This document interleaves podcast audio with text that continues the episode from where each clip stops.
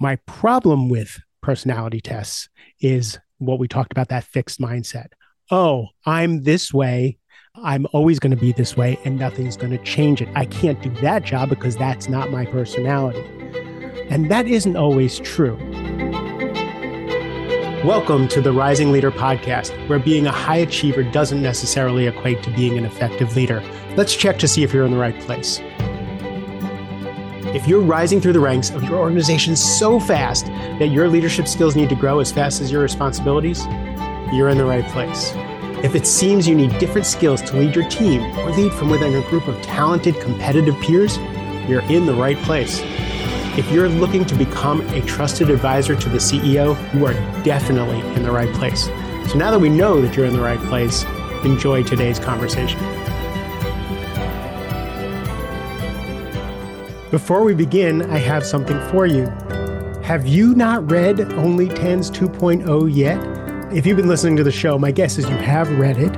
Would you like to give away a copy to someone you care about, someone who's struggling with time and energy management, someone who needs to focus on the important things? Well, if you go to markjsilverman.com, click on the red resource buttons, we have put a free copy of OnlyTens 2.0 for you to download, and you can upload it onto your electronic device of choice. I hope you enjoy.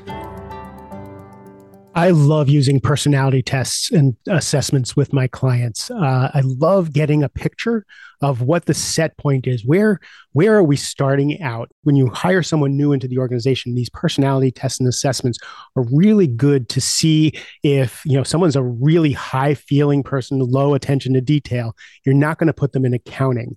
If they're a low-feeling kind of person and really kind of lean towards facts, figures, and numbers, they're not going to be your head of sales, right? So these assessments are really useful. I don't know if you've done Myers-Briggs in school and you found out you were an INFP or an ENTJ and wore that as a badge of honor for the rest of your life. I know I did, especially after I quit drinking. I was an extrovert before I quit drinking and tested as an introvert after I quit drinking, which explains so much. And I wear that as a badge of honor. You'll hear me all the time. I'm a rabid introvert. Problem with that is it's a fixed mindset. And we'll get to that in a second. But one of the personality tests that I use all the time is Enneagram. Enneagram helps you find your core motivations, your core fears, and some of the habits and behaviors you have from childhood that worked when you were 3, 4, 5, 6 years old that you're still using when you're 30, 40, and 50 that don't quite work at the same time. But you don't actually realize that these are coping mechanisms and coping skills from a long time ago. But they're also kind of the way you move to the world. It informs the way you communicate, right? So if you're a high feeling person and you're talking to someone who's a low feeling person and a more logical person, you're going to mismatch.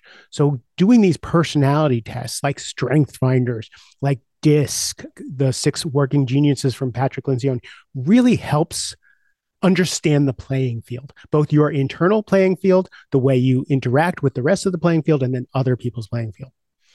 My problem with personality tests is what we talked about, that fixed mindset. Oh, I'm this way. I'm always going to be this way and nothing's going to change it. I can't do that job because that's not my personality. And that isn't always true. What I believe is Mark J. Silverman is fungible. If you knew me 10 years ago, if you knew me 20 years ago, you would know a fundamentally different person, someone who walked through the world in a different fashion. So we can expand, we can change our range. That's what coaching does, is we look at where our strengths, where our challenges are, what do we need to do? Who do we need to be as a leader? You know, one of the definitions of leadership that I like is being who you need to be in any given situation for your people, right? So do you need to be the disciplinarian? Do you need to be inspirational? Do you need to be loving and supportive? What does the situation and what do the people need? Now, if you're low feeling and the situation needs compassion, right? You're not going to be the huggy person who comforts everybody, but you can figure out with your skills how to do that kind of thing. So when you get your personality tests, take it with a grain of salt. This is when I'm tired, when I'm stressed, when I'm not at my best, this is kind of the way I go through life. This is my method of operation. When we're in a more fungible state, when we're in a higher state of consciousness, again, when our allostatic load, I'm always going to use that word, when our allostatic load is lower, we have more access to more parts of our personality. So people always make fun of me because I say I'm a rabid introvert. I wear it, again, like a badge of honor. But you always see me with a microphone in my face, camera in my face. I'm on stage. I'm always around people. I'm always talking to people all day, every day. And that's because it's situational. If I want to do what I love to do for a living, if I want to make the difference, if I want my message out in the world, I have to be out in the world. And when that's all said and done, I want to be home with my fish and my family and my dogs and the quiet, right? I love a good Netflix series and just leave me alone. That's how I recharge. But I can go either way because of what the situation needs. I'm also not naturally, I don't really want to push people in any particular direction. I don't want to influence a group of people when I'm in one of those situations. I tend to like to hang back, except when the situation needs a leader. If something's happening in an organization, in a room that needs a leader and nobody's stepping up, I can step up. I will take that mantle on and I will bring the traits up of being that leader in that situation if it's need be. Otherwise, I'd rather support the person who is taking the front of the room. So when we start to learn who we are, where we're comfortable, and then where we can stretch to, now we have range. Now, as we move up the ladder, we can take on more and different responsibilities and not have it wreak so much havoc on us. Again, when you're expanding your range, you're not going to go from 0 to 60. You're going to take on a little more responsibility. If you're a little shy, you're going to take on small speaking assignments. One of my clients was terrified of the stage. So what we had him do was go on panels before he started speaking on stage. And that way he was sitting with a group of 4 or 5 people. And if a question came to him, he got the mic and he could answer the question. He could do that. As his nervous system got used to being on the stage, soon he could be on the stage by himself. Next, he could be on the stage and walking and doing a keynote speech. But that took a good 2 years of evolution and getting comfortable in his skin to move from not wanting to be in front of anybody ever to now a gifted speaker.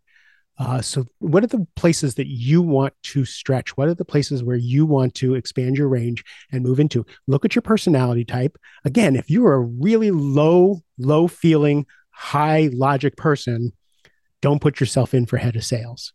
But if there's something that you want to do that's just a little bit outside your comfort zone, don't let the personality test tell you that you're not this person and you can't do it. You can be whoever and whatever you want to be in this world. Okay, I will never be a basketball player. There's certain things within reason, it's just not going to happen. But within reason, you are fungible, you are creative, and you can be who you need to be in any given situation. Just use the personality tests as a touchstone, as a marker, as a where you fall back to when you're not at your best, and then look forward to see who you can be and where you want to go. I love you. Have a great rest of the day. Thank you for joining today's conversation. If you got value, please share the episode, give us a thumbs up, write us a review. And if there's a topic you'd like us to cover or a question that you have, send them my way. Look forward to connecting on the next episode of the Rising Leader Podcast.